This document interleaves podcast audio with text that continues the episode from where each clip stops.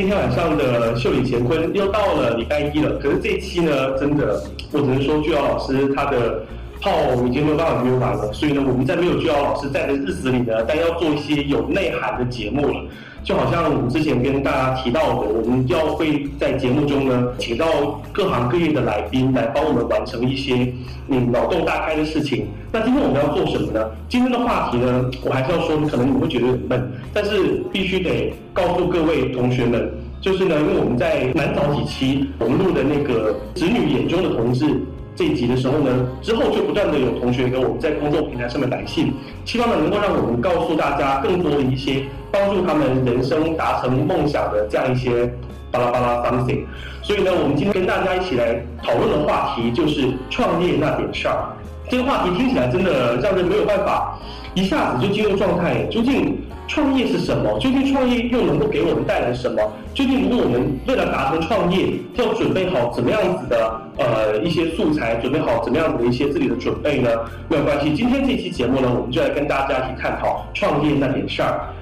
嗯，同样的，今天在演播室真的非常的挤。今天演播室请来的嘉宾都是大咖，不但是体重很重，不但是面积体积占地很大，然后呢，他们也都嗯在自己的行业当中保持着非常好的形象和和业绩哦。那今天我们演播室请来的嘉宾有振华，他是我们某跨国公司开发中心特许产品项目部的负责人，然后呢，还有请来了。Melon，他是丰宏文化的策划总监，以及我们的国客餐厅的总厨石头。大家跟大家问一下好，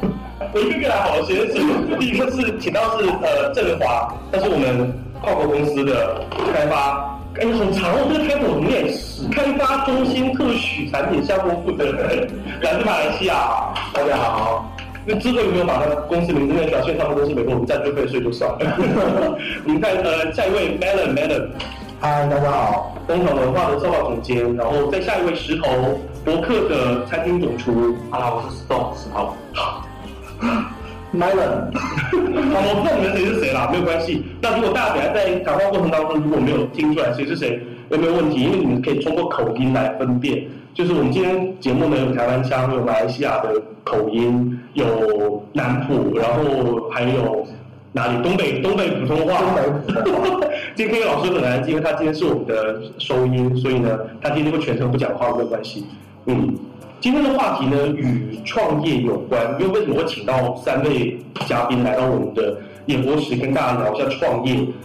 之所以会请大家来，首先我我觉得在节目开始，我有必要跟大家介绍一下每位嘉宾的身份。这样子的话呢，大家可以更好的在接下来一个小时的节目里面对我们的来宾有一个了解。首先要给大家介绍一下 Melon，嗯，Melon 呢曾经是啊嗨嗨，好远哦，Melon 呢曾经是我们某著名市级大报的资深编辑，从我认识认识他那个时候开始，他就是一个。啊，以高端大气上档次的资深编辑的身份，闪瞎我们这些路人的身份出现的，不觉得好压力好大？就是你是三年前离开了那个是吗？一零年吧年底，然后之后就做哪个方面的工作？就现在在从事呃公关活动策划哦这个方面的事情。所以呢，就是创意啊，创意创意行业的朋友，对对对。然后石头呢，石头曾经是在呃，我也不能说他名字，因为这家。公司有没有跟我们赞助？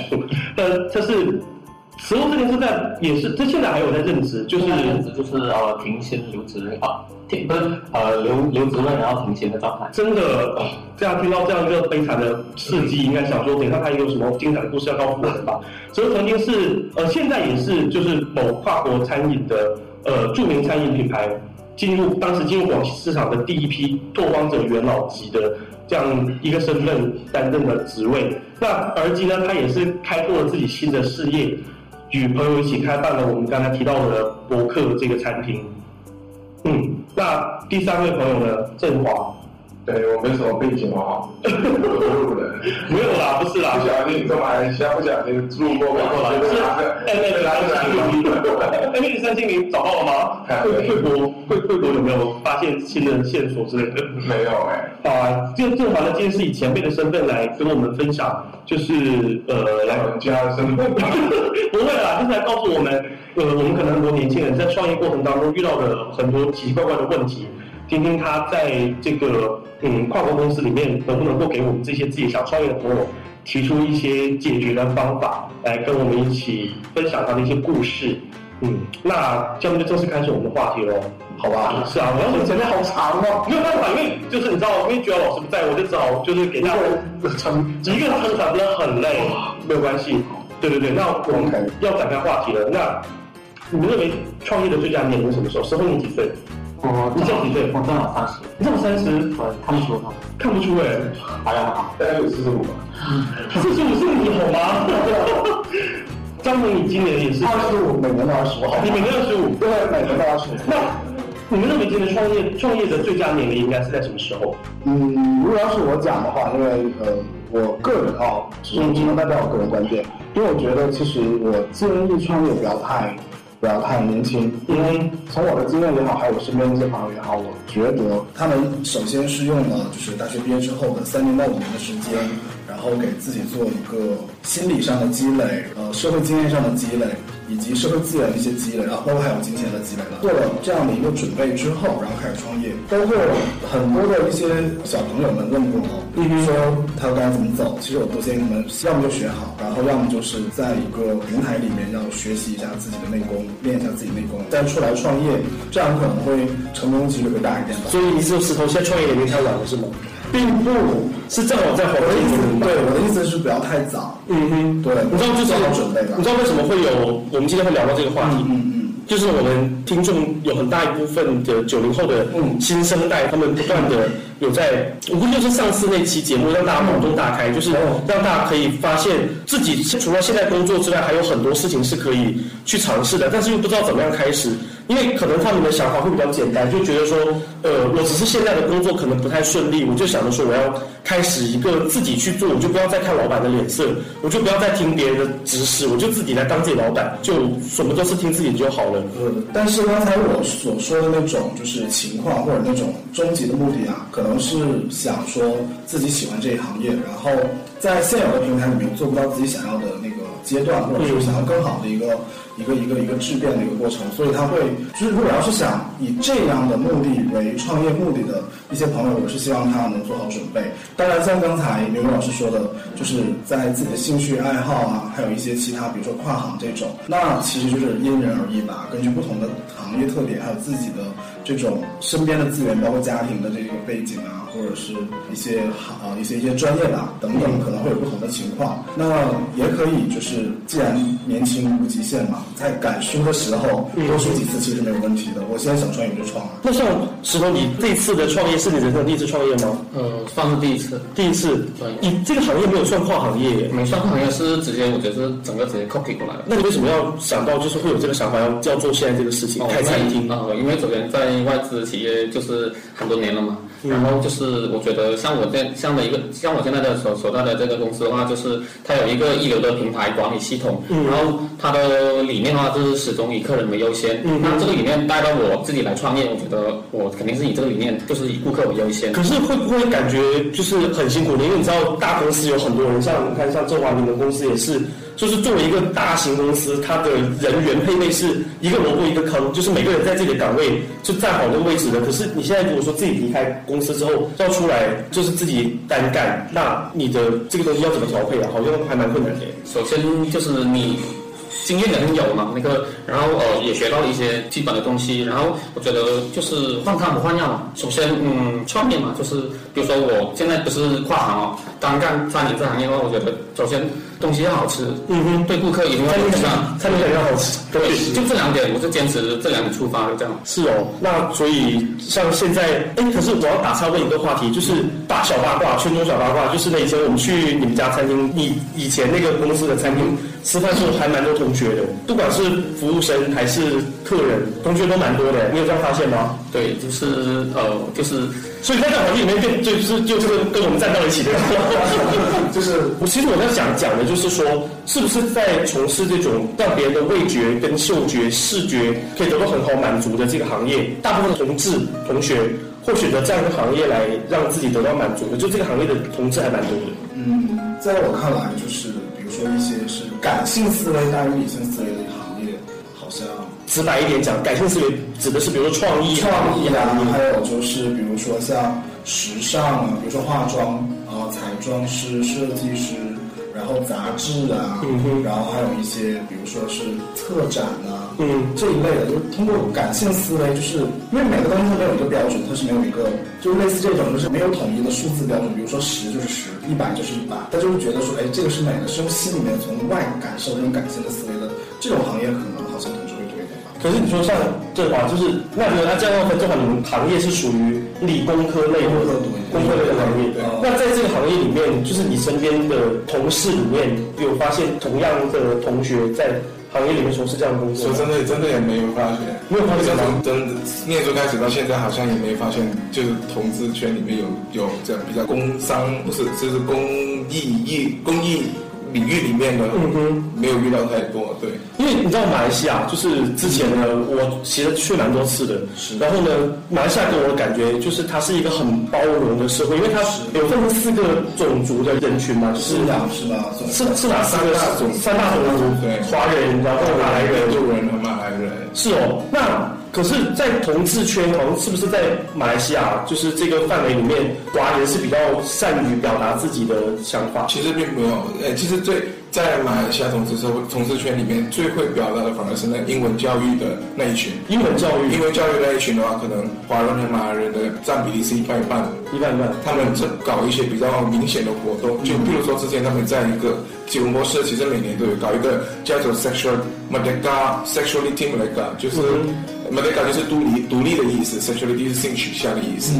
那他们搞了两三年之后，嗯吸引了社会其他宗教团体的注意之后，就就好像有报警之类的东西，对不对？报警，就把这个事情给天哪，好可怕！但是可以说明的就是他们已经搞了两三年，嗯而且是一个蛮大型的一些啊、展啊、影展啊嗯、歌唱啊东西都有。对啊，而且我还记得我去参加他们，甚至是蔡明亮的电影放映会，嗯，所以把蔡明那个电影就是比较是以艺术东西的，是是。利用艺术的包装，把同志这个身份表现出来。出来。对。所以其实我们可以认为，就是同志其实在对于美好事物这个方面是有天生的一个天赋在里面，就是对于我不能也完全认同这样，因为在外国其实也很多那种呃非同志的设计设计师或者是嗯。呃创作人，他们有很出色的创作，只是因为他是同志，所以特别受媒体的那个关注关注，嗯所以会误以为说他们是占大多数或者比较特殊。其实还有很多，就好像说我最近买了一本书，就是女性设计在历女性历设计历史上的一个贡献。嗯哼，很多我们以为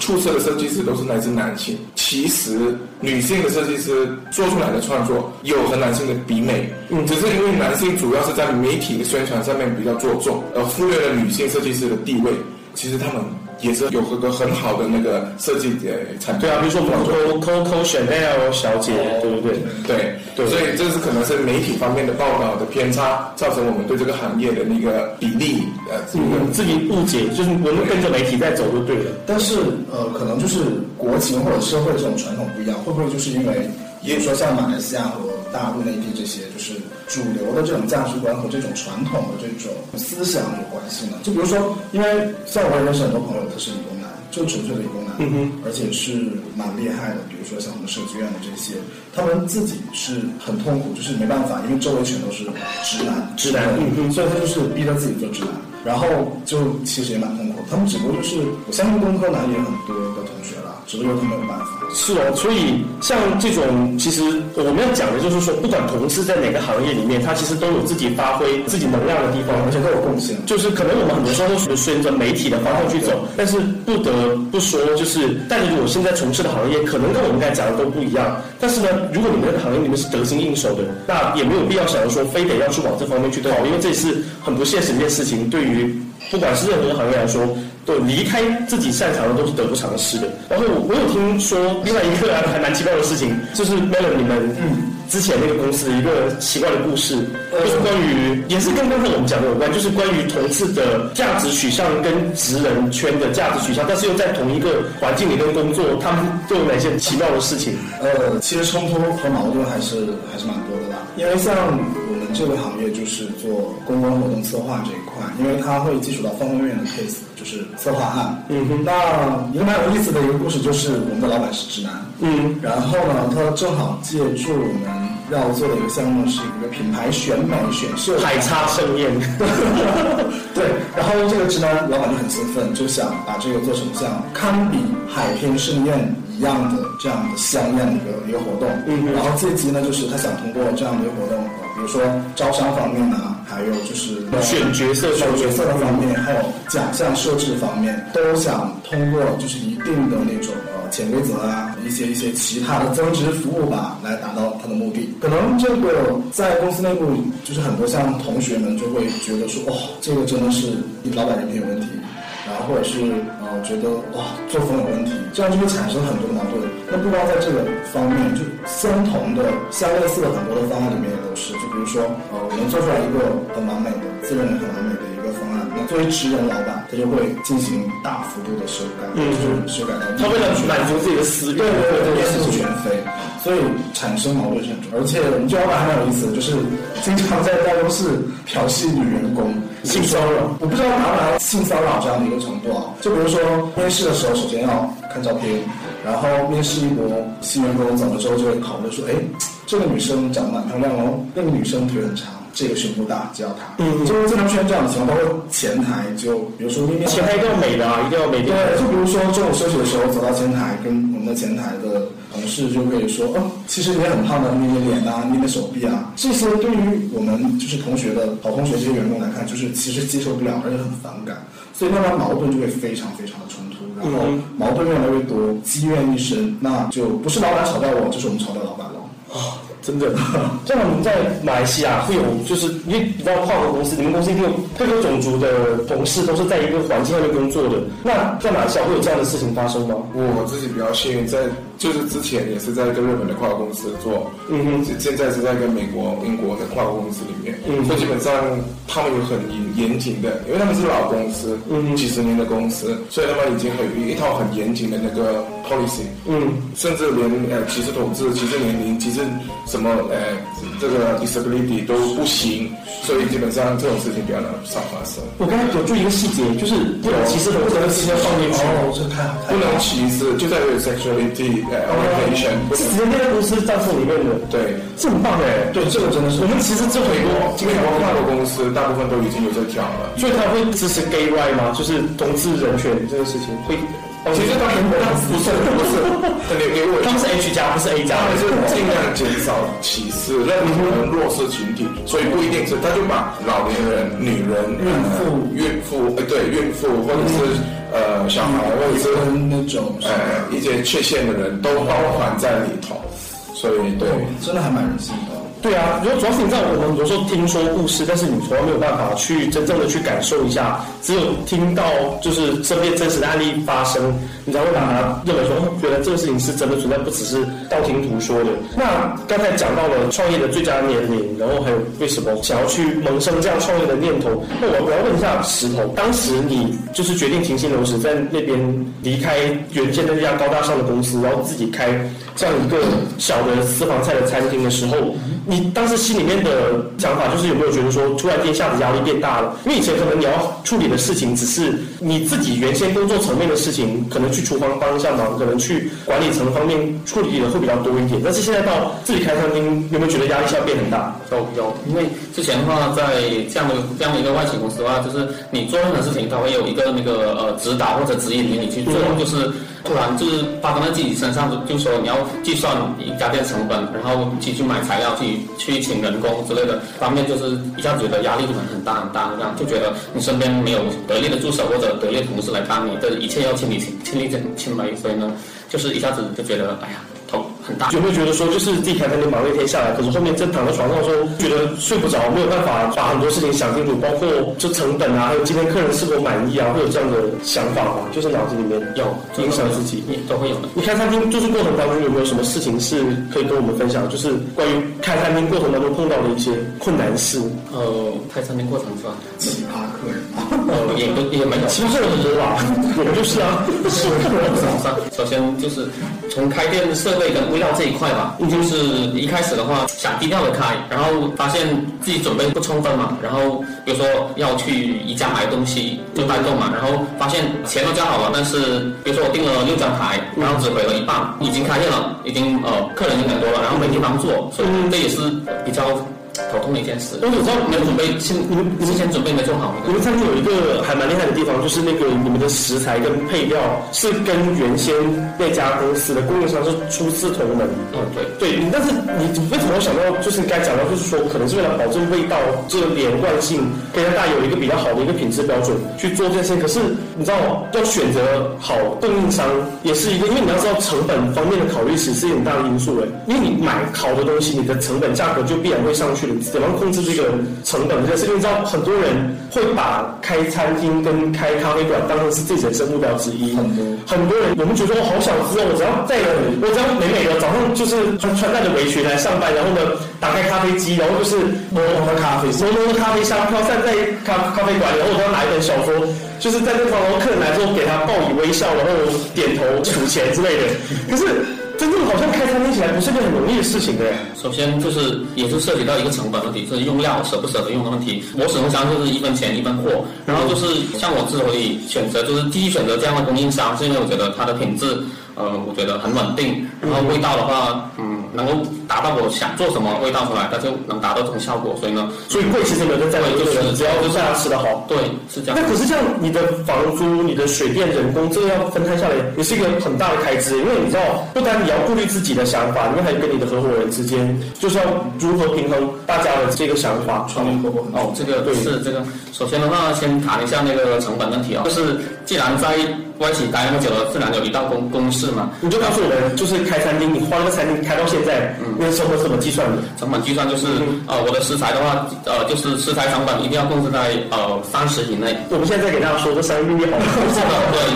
也也是 先商业秘密下工业来普及一下，就是食材成本一定要控制在三十以内，就是一百个点里面控制在三成，对，三十是真的，嗯，但是。这其中的话，用的料你们自己掌握，对，是这样的，就是不方便公开了，对吧？然后就是三百分之三十的食材成本，然后那个水电租金的话，基本上就是五到八个点，就是百分之八到百分之五的五到八。然后的话，嗯，还有一个是人力，人力这也是很要紧的。嗯就是外企的话，就是很注重这一点，就是他对他很注重人工成本。他为什么一直升工资呢、提薪呢或者晋升呢？就很慎重，是这样的。为了留住好员工，然后同时又让餐厅可以对更省省掉更大的人力成本。你这个说起来的计算方法是你从之前那家公司里面学习到的？对，学习到了，就是基本上你要控制在四十二以内，所以可以给我们想要开餐厅的朋友一个。参考的建议哦，就是为了让餐厅能够有盈利，那你应该试着把这个这这几大因素。我现在讲一个故事，曾经我看到一篇故事哦，这个创业的人，他就想说自自己开一个面包店，他心里想说自己开一个面包店，但是他比较聪明的地方是，他不自己开。他到一个面包店、面包呃厂或者面包店里面去做学徒，嗯，然后他做了六个月之后，他发现他不喜欢做面包店的师傅，为什么呢？因为他之前幻想说面包店就是在里面烘面包什么东西的，嗯后来他真正在里面做的时候，他发现里面很多细节的东西他并不喜欢，后来他改变了这个方向，改去另外一个行业。这个也说明了一样事情，很多时候你说我们看到外面的那些浓浓咖啡的开个咖啡店很浪漫，是，但是背后的东西是什么，你可能还不知道。对，慢慢然投入进去的话，你可能就哎会也得不偿失。也不是，它也是学习的一种经验。你你失败也是学习。创业不要只是想着成功，嗯哼，它会带来一定的风险和失败，所以必须有准备失败的心理。所以其实创业的地点应该是我们首先要给自己设一个目标，就是究竟我要创业是。为了什么？是为了改变自己的好生活，得到更多的收入呢？还是说，我觉得我的人生可以追求，各追求尝试各种不同的东西？然后再说创业，可能你做一次下去就会是十年、二十年。对，如果这个创业的工作没有让你觉得开心、舒服的话，你要挨二十年的时光，其实是很辛苦自己的。是最黄金的时间已经用掉了。也不能说这样子，我觉得有时候生活就是体验嘛。你没有说最黄金，你一个时间就必须要做些东西。但是年纪大了。就失败了，所以在这个说这话，你看，老师说说是是在说我，就是我的观点就是不要太盲目。嗯就是要有准备，嗯要有准备，要有准备。然后如果可以的话，就借人家的场地来展示自己要生活的方式。其实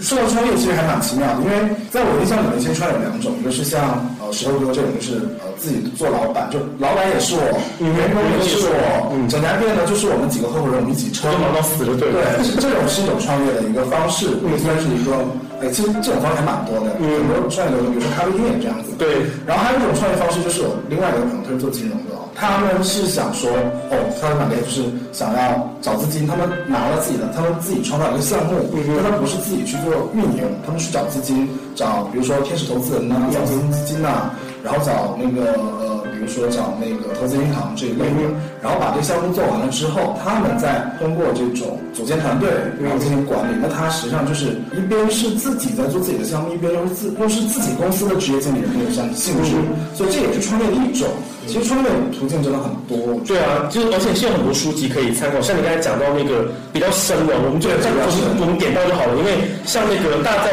网站上可以找到很多这方面的书籍。我之前有看过一本，就是那个创业时我们都在聊什么。嗯，那那本书呢，就是呃看到书名，我会觉得说，哎，我要要给它翻一翻，看看你都在到底在讲什么内容。然后呢，我当我阅读到一半的时候，我就发现它其实它讲的方向指的是互联网创业，就是跟跟我们就是很多时候能力所及的范围还是有些差距。可是呢，你又不能说它里面提到的很多想法是通用在各个行业里面的，因为你知道有好想法的人其实真的很多。像说像什么，我跟我我肯定知道开好餐厅有好手艺的人非常多，而且有很多好营销方法的人也非常多。就是为什么大家会选择你这家餐厅来作为自己日常来吃饭、交到朋友的地方？你有什么特别之处？而且这个特别的地方又是能够长期扶持自自己坚持下去的一个很重要的组成部分。就很所以所以要创业开始，你要做的功课，说包括像我们刚才讲的，设定好你的那个目标方向之后，然后呢再看一下，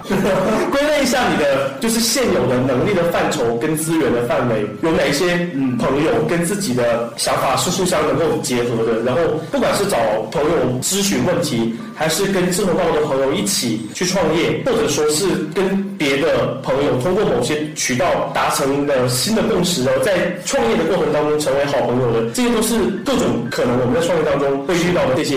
状况。刚才呢，我们跟大家聊到了这么多创业的方式跟方法，还有我们各位嘉宾在创业过程当中遇到的一些有趣的事情。那接下来，我们进一首歌曲，在歌曲之后呢，我们看一下在创业过程当中我们遇到了哪一些问题。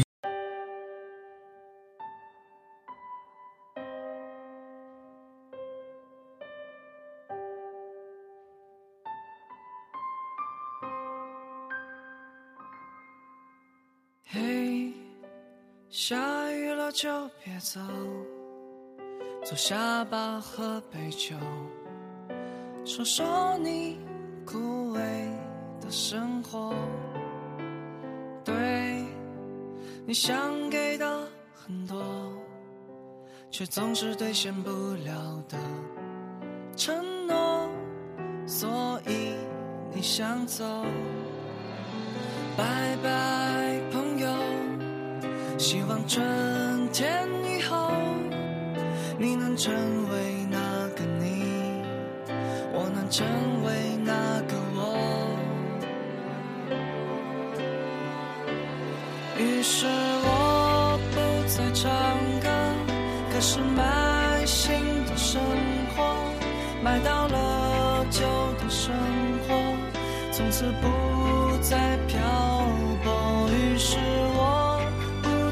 唱歌，开始有自己的房了，开始有未来了，有谁会祝福我？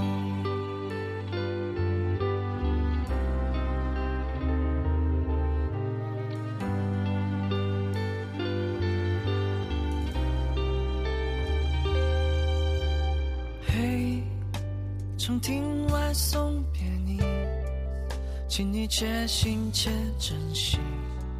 就此别离，少年去远行，给理想一个归期。你我将会重逢在天明，一起上路去前进。拜拜，朋友希望春天，成为那个你，我能成为那个我。于是我不再唱歌，开始卖螺蛳粉了，不再是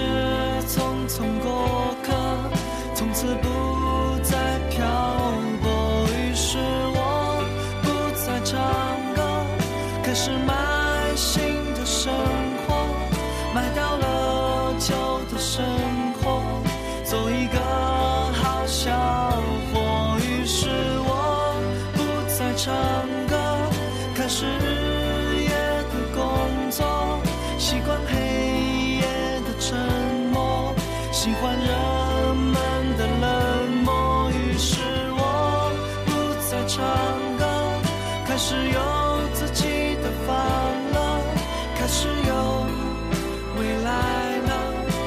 谁会祝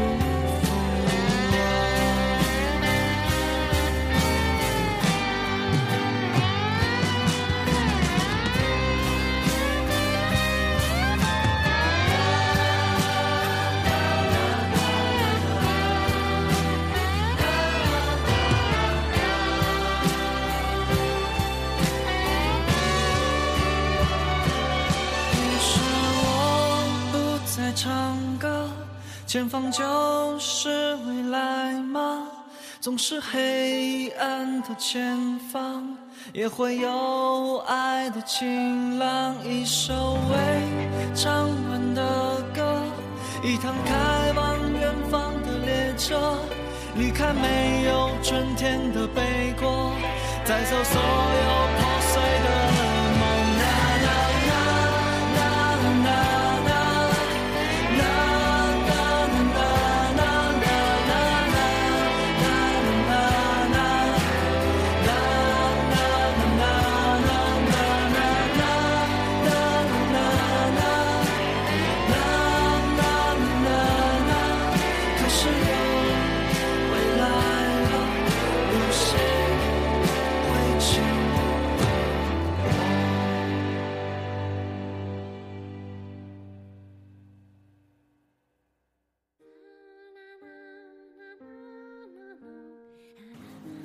们刚才讲到了人际关系，其实可能有点狭隘。就我刚才讲到的人际关系，可能只是我们同学、同济、同济、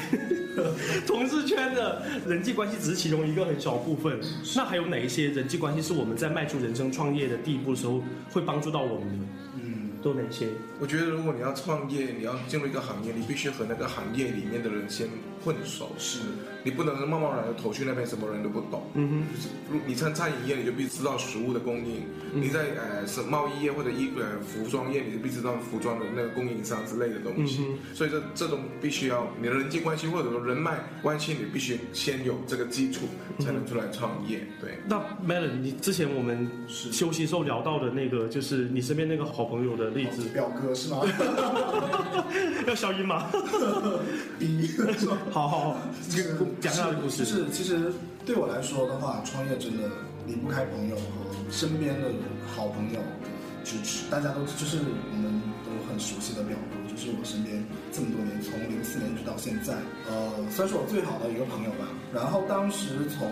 某媒体出来的时候，我曾经征求过他的意见，嗯哼，然后他给出的答案是做保支持你。然后即便是开始就是呃经历过一次两次，包括就业啊，或者是呃创业的失败之后，他一直都在支持我。那好呢是好在就是说我们两个在一起不会聊一些圈内八卦呀、三八什么，对我们讲了谁的男朋友，就是这个点很同学圈真的很爱聊这个，对就是三八的事情。似乎好像不聊八卦，没有什么别人可以聊就没有什么。话题聊。我们两个一般都会讲说，哎，最近有什么好玩的？嗯然后啊，我们会聊去旅游、旅行，然后其他就是说，呃，有什么事情做，然后我现在需要什么样的事，比如说我现在需要什么样的资源，你有吗？嗯你没有好，那你帮我想想谁有？比如说像蓉姐啊，什么呃牛牛老师啊，谁有？对，这样其实我觉得啊，就是无论创业也好，你一定要找对你的朋友，正能量的朋友。他不一定是合伙人哦不一，定他不是合伙人，他就是表哥不是合伙人，表哥不是合伙人，对。他就是我的一个朋友。然后当你困惑的时候，他会他他会以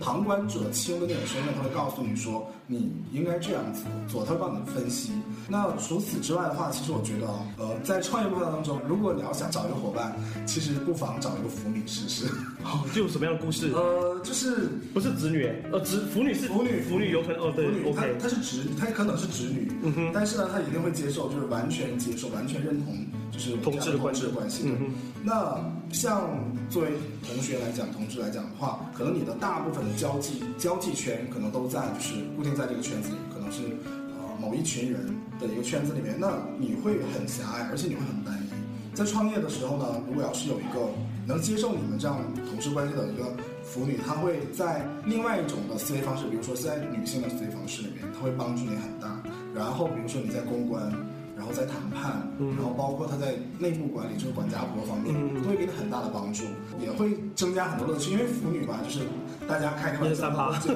三八，然后当你们压力大的时候，有他真的是可以调剂整个的一个就是压力调节器。所以其实腐女还蛮重要的，在我的人生当中。像我相信，比如说牛老师还有石头哥这边也应该有这样的朋友吧？有超多的。我觉得你应该是问你应该是问振华，你身边有这样的女性哦，朋友对吗？，振华哥，你是说他必须知道我是同性？，对，知道他知道你是，然后很接受。嗯，没有哎、没有吗？你是缺了什么？但是我有一个很要好的同女同事，基本上他不知道你，她不知道，我们没有明显，所以你们快结婚了吗？她已经结婚了他已，经结婚了，她已经结婚。他准备跟你婚外恋了吧？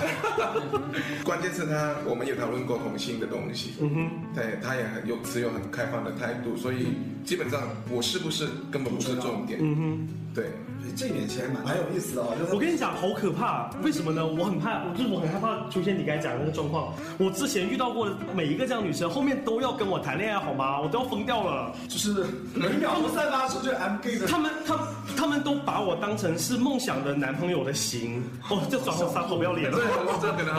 好不要脸哦！我这个女同事那时候她还没结婚之前，真的她还没有男朋友之前，我们就两个出双入对的在公司里面，他们都以为你们是他们都以为我们是一对的，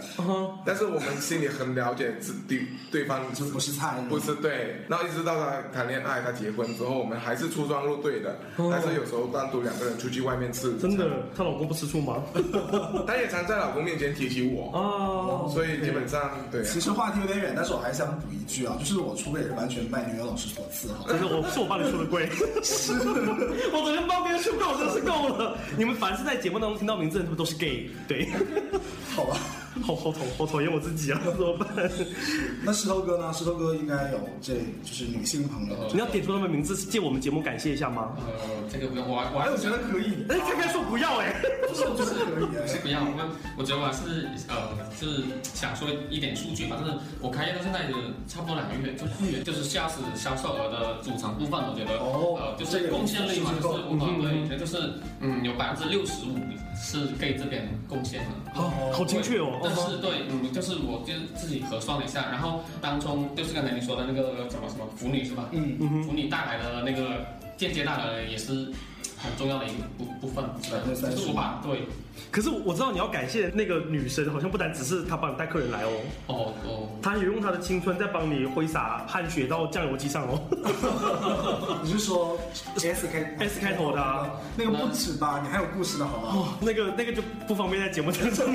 跟大家分享可以邀了。可以邀请她来。改天我们来请她来，这个有女真的是好仗义哦，行侠仗义是女性。所以白羊座的女生哎，，那不是车手吗？白羊座的，确定对，我们确定。好吧，两座很好啊，我是白羊座啊。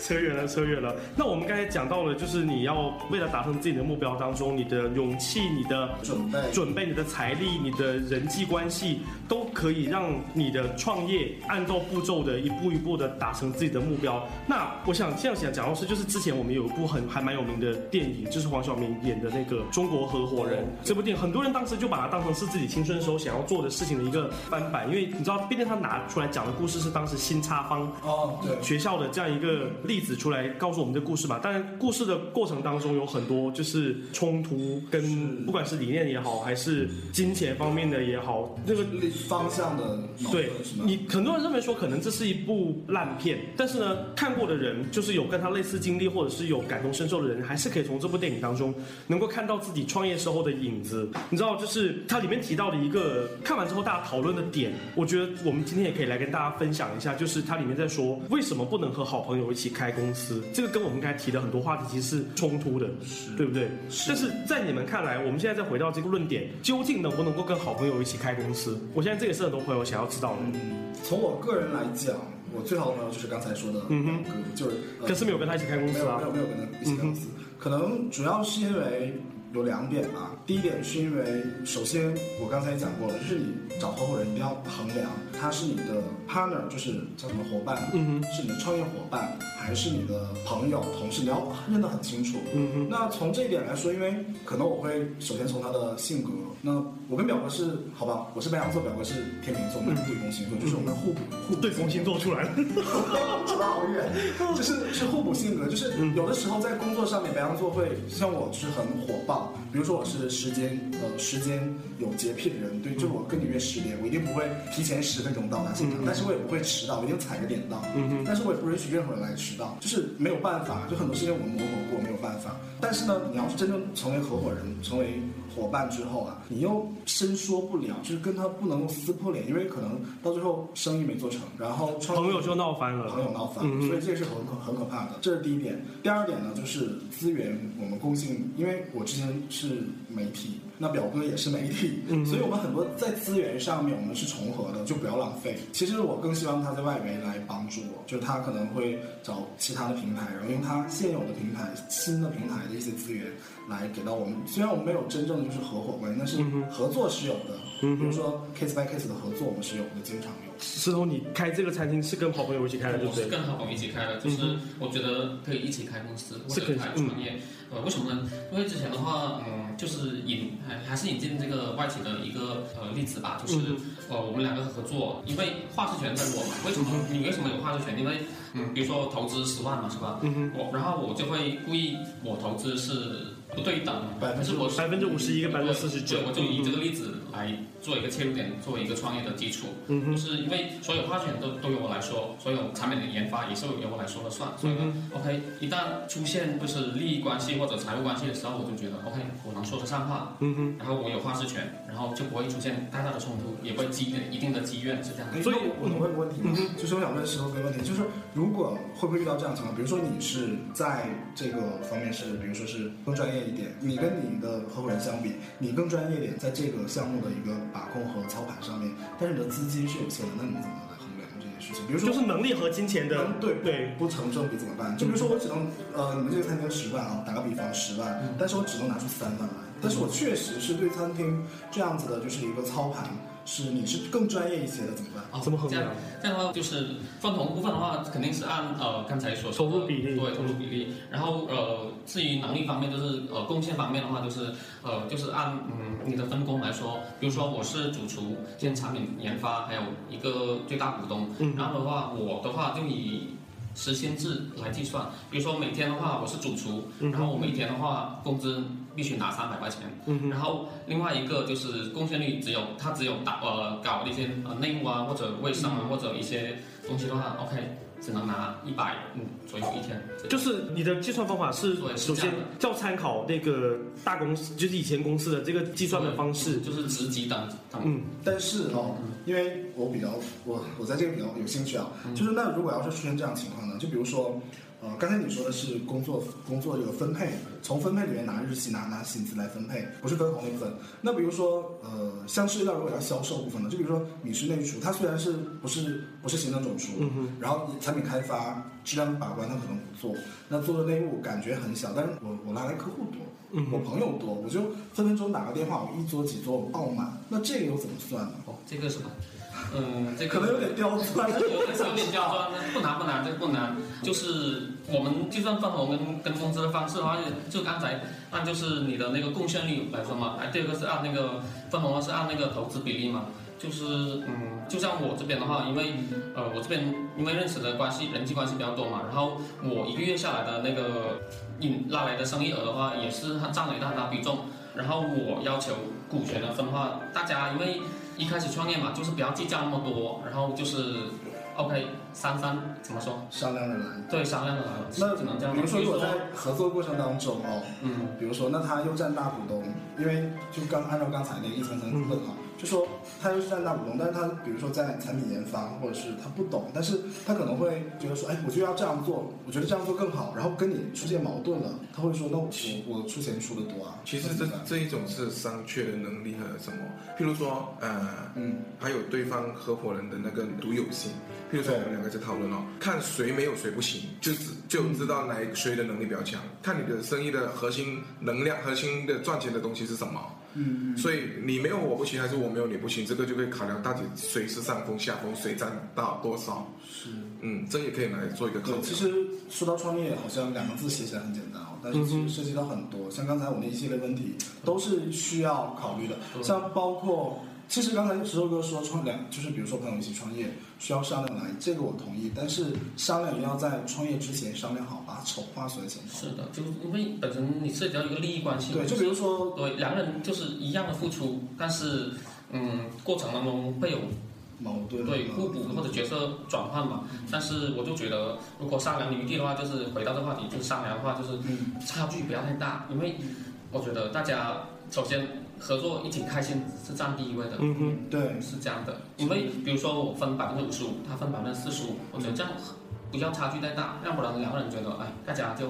但是如果要是嗯，他真的是做的很少，然后你想说哦，给百分之四十五，哇，心里好不甘啊。就所以啊，会，所以之前开开业之前的话。我们就把这件事给理清了，就是 OK，不要差距其实呃，合伙创业啊，其实很普遍。像我们这边就是按分工来，嗯，真的是没有办法，因为像我们这个行业就是，其实真的是接下来的 case 来还蛮庞大的。我们现在已经聊到了，就是如何在创业的管理管理过程当中碰到这些问。其实我是想，说 我们想没有，我们是跟听众朋友们能告诉大家，就是你这些问题你是一定会遇到的。对，你不可能是，你不可能是艺人公司，艺人公司你肯定没有办法接下。很大的单子，很大的 case，你肯定是有朋友的帮忙。可是，在朋友的帮忙过程当中，一定会出现金钱的划利益的划分。对对对，这是我们秀里乾坤史上最有深度的一期节目。我们谈到了人性的丑恶，所以呢，这也不是人性的。我觉得，哎，怎么说呢？做老板或者是做企业，你必须有一个海量，对，你必须能够承受很多的瑕疵和员工或者是合作人的一些你不满意的东西。是的，把眼光放远。对，没错。你不要只是呃看着眼前利益，看着眼前的一两个月的那个盈利，你要看的是呃你人生的规划和你你的企业达到的目的。是，对，这个是很重要。而且这个就说到刚才呃郑华哥说的，就是你创业的初衷和最终极的目标是什么？因为有很多人其实想赚快钱，就是我打个比方说，就是圈子里面有一个朋友，他是在经营一个甜品店，是一个夏夏季的甜品店。然后呢，后面你知道，现在甜品店都是以加盟的形式来做的。因为我知道很多朋友要创业的第一步，他比较方便能够达成的形式，就是我手上有钱，我爸妈是有钱人，他们为了让让我可以自己创业，那我就找一个投资项目去做好去加盟。是。然后呢，他加盟之后呢，他就发现有一个赚快钱的方法，但是呢，我我不提倡，只是说有这样一个方法可以去一个方式去做，赚的是快钱嘛。他就把店开起来之后呢，就把代理权卖出去，就是不断的让别人来给他加盟费、代理费，就不断的来收这个快钱，然后收完一个夏天，代理费收了一百两百多万，店面就直接转手，品牌我就不要了，然后再重新再就重新再做一个别的事情，甚至有可能，这对于很多人来说，他可能他就是投机吧，对他投机，他没有把自己的梦想放在就是说我是为了把这个甜品店的生意将来把它做成是一个举世闻名的甜品店的牌子，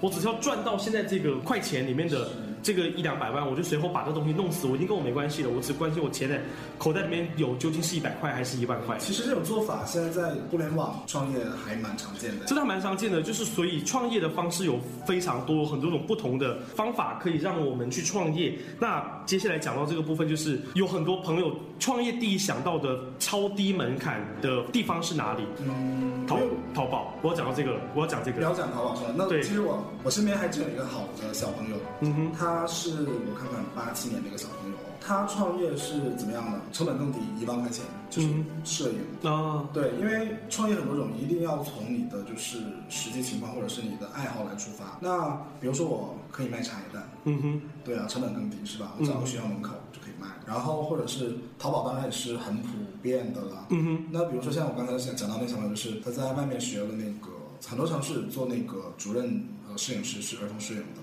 然后他现在就是自己要创业。OK，第一步花了一万两千块钱买了一部呃还蛮不错的相机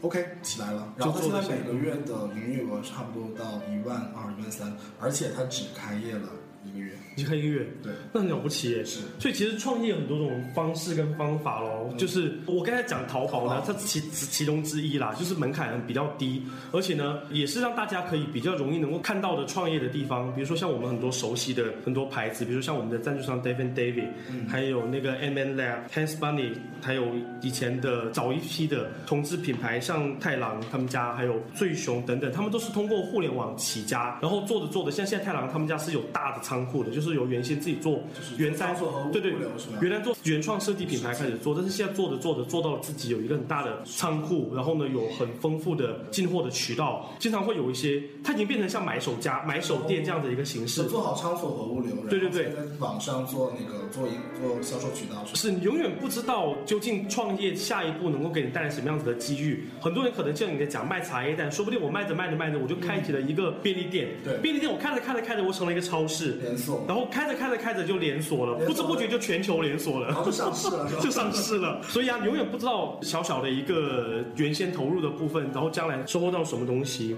哎，对了，正好我想问一下，就是我们刚才讲到的是大部分是我们中国大陆的创业的形式跟方法，对不对？那因为像马来西亚也有很多年轻人，如果他们要创业的话，他们的方法跟方式跟我们是一样的吗？我自己没有在创业这个领域里面呃混，我也没有这个念头。但是在我们的传媒啊，或者政府的一些传媒，他们他们会不停的提出说一些创业年轻创业的资金啊，让他们去申请，说他们会有一些说啊、呃，今年已经有多少人申请了多少资资金来呃创业还是什么东西。但是在呃媒体宣传里面，我会注意到的是，政府马来西亚政府非常非常鼓励的是农业年轻人，就学习的年轻人回归农业和呃新兴新新兴呃工业，例如绿色工业、嗯生物工业。这三个领域，在马来西亚的创业环境里面是得到政府非常呃充大的支持的支持和资源支持。对，讲到支持，其实我们国家政府也有在有给我们，就是年轻人创业有很多提升的那个叫什么扶扶持我们的地方。扶持计划啊，像扶持金，你知道之前就是大家可以上网去搜索一下，叫有叫小微企业、微型企业的这样一个创业方式，政府会给你一定金额的补助，然后呢，你还可以所缴纳的税金会比我们现在正常的公司缴纳的税金要少很多，并且呢，如果你吸纳了一些，比如比如说是给社会创造了多少劳动力之后，你还可以通过这个创造劳动力的方式来减免你的其他方面的一些税金，甚至是一些社会公益的一些费用，都可以通过这种方式来帮助你的企业更快的能够发展起来。所以呢，像如果说想要真正创业的朋友，不管你是哪个行业的，不管你是说我是一个设计师，我想要淘宝上开一个原创的同志产品的店，还是说呢，我是在理工行业有自己的技术能力，想要创造出一些新型的一些材料，因为你知道，像乔布斯和比尔盖茨他们也都是通过这样子的一些理工男，还是有办法的。还是有他们的方法可以走到创业的那一步。其实创业，呃，说到创业就是项目啊，我突然想到一个，就是前可能去年风靡的，就是在呃微博营销，嗯哼，还蛮蛮蛮蛮火火爆的时候，红火的时候，出了一个就是典型的一个马佳佳，号嗯哼嗯哼，我我我卖胸罩的那个，不是卖卖内衣那个吗不？是，马佳佳是卖卖什么？呃情趣用品。情趣用品，对对对对对，情趣用品，对对对。对对？其实他他他最开始是跟他的一个一个好朋友在那个传媒大学跟传媒大学后门的一个呃开了一个很小的铺子，就卖个安全套啊、润滑油啊、皮鞭呐、是 等等一系列情趣用品，然后现在是做到也还蛮蛮厉害的。其实创业说起来简单，但它很难。首先你要有勇气，啊有资金的准备，啊有合作伙伴，要有好合适的项目。但它所有难其实很简单，只要迈出第一步，你其实就可以下去。然后刚才说到那个支持这一块啊，虽然政府有，但是我可能是比较阴谋论，或者是我是比较嗯灰暗这一面的。我是觉得说，我们平头老百姓很难拿得到。说句实话，我们就没拿到啊。对，所以其实还有一个还有一个方式就是呃投资人，因为现在成功的企业家，还有就是一些成功商人，或者是呃包括能认识很多的投资人，这样、呃就是比如高端姐姐。嗯哼，啊哈，对，就是你的项目真的是你是经过你深思深思熟虑的，你可以通过你的朋友找到这样的投资人，嗯哼。可能不高，启动资金可能二三十万，嗯哼。哎，你没有，但是投资人有，投资人有对。比如说像王叉叉，啥对。嗯哼。然后或者是你的你你你真的是理工男或者理工科的朋友哦，你真的有一个很好的一个项目很好的计划，你想把它研发，你有一定的技术壁垒，然后又不可复制性，然后哦就是你的核心平台外不可控制性，但是你中间是可以靠配的。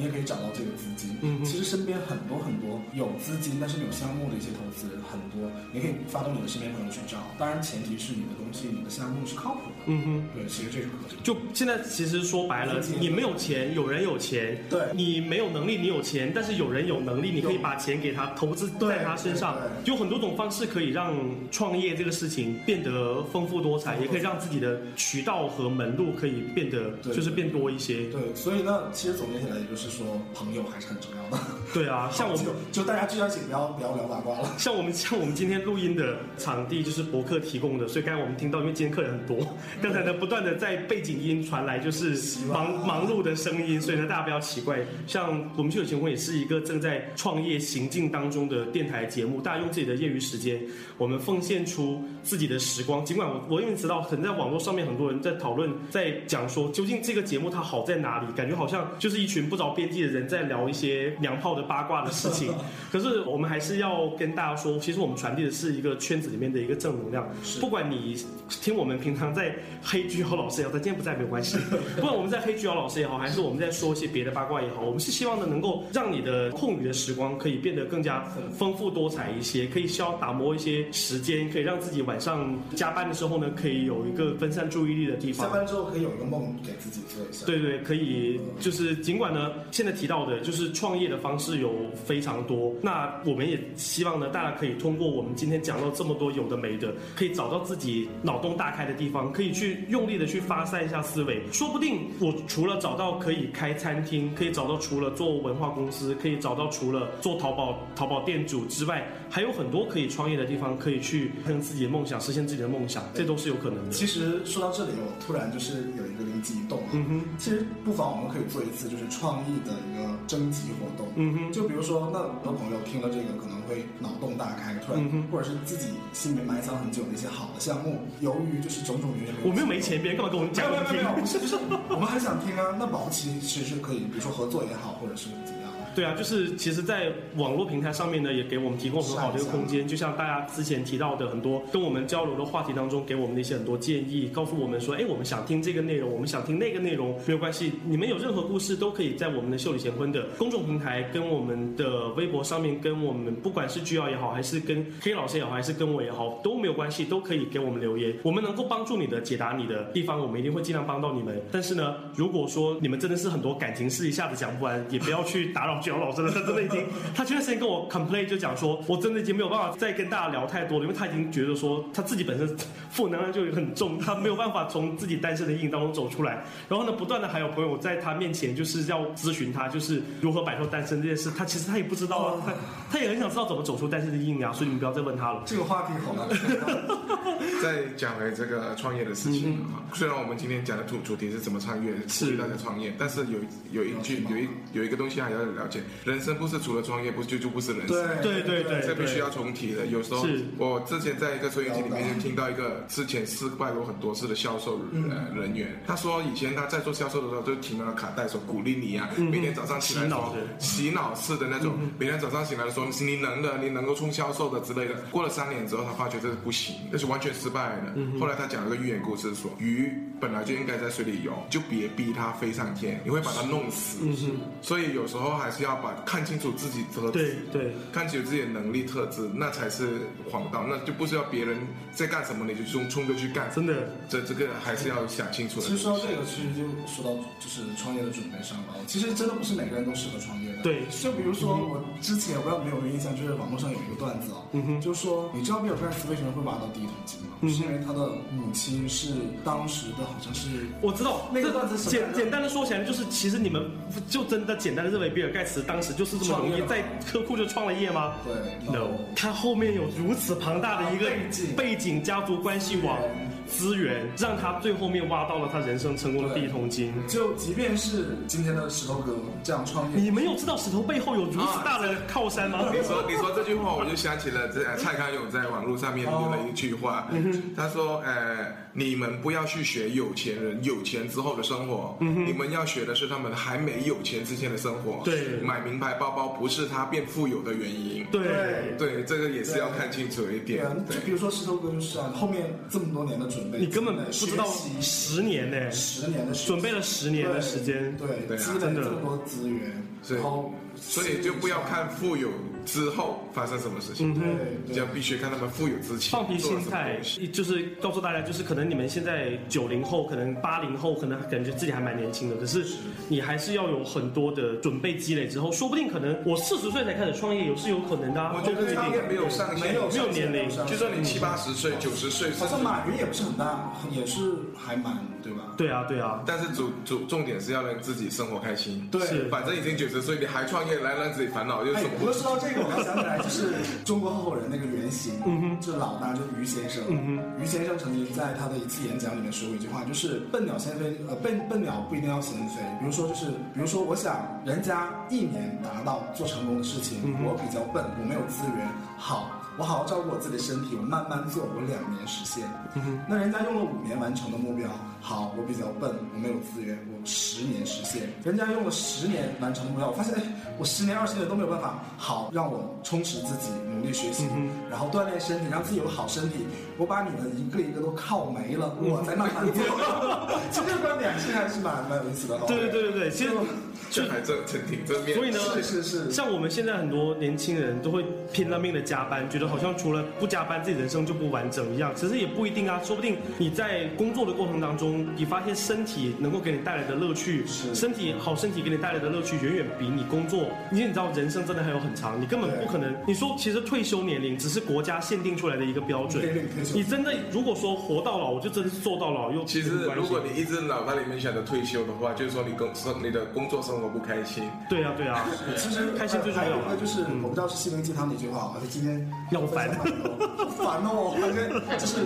对，就是有句话叫说“生时何须九岁，九岁死后自会长眠”这句话，有的时候听听就是好像还蛮有道理，但是实际上想想说干嘛？好啦，为什么？收音机前的听众朋友们，现在赶紧关掉你们收音机，到时间就睡觉了。明天早上你们要上班哦，明天是礼拜二。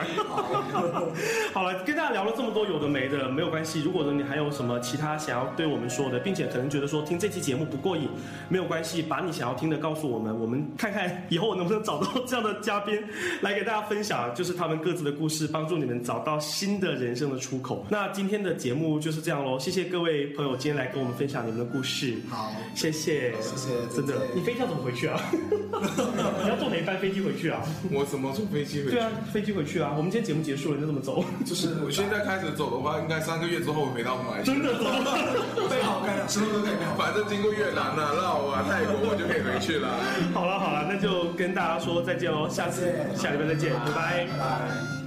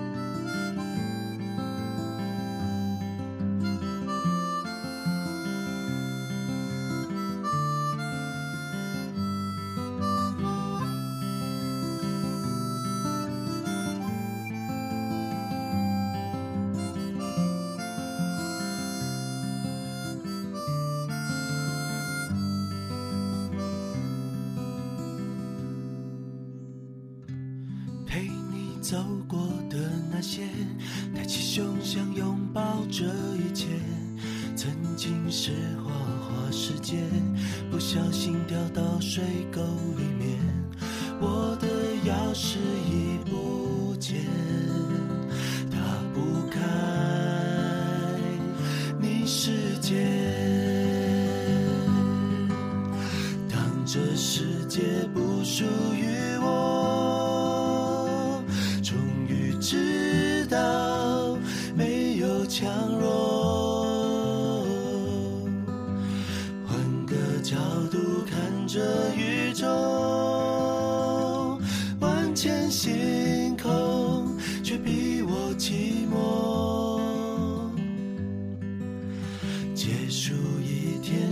笑之后，孤单房间只剩下自己，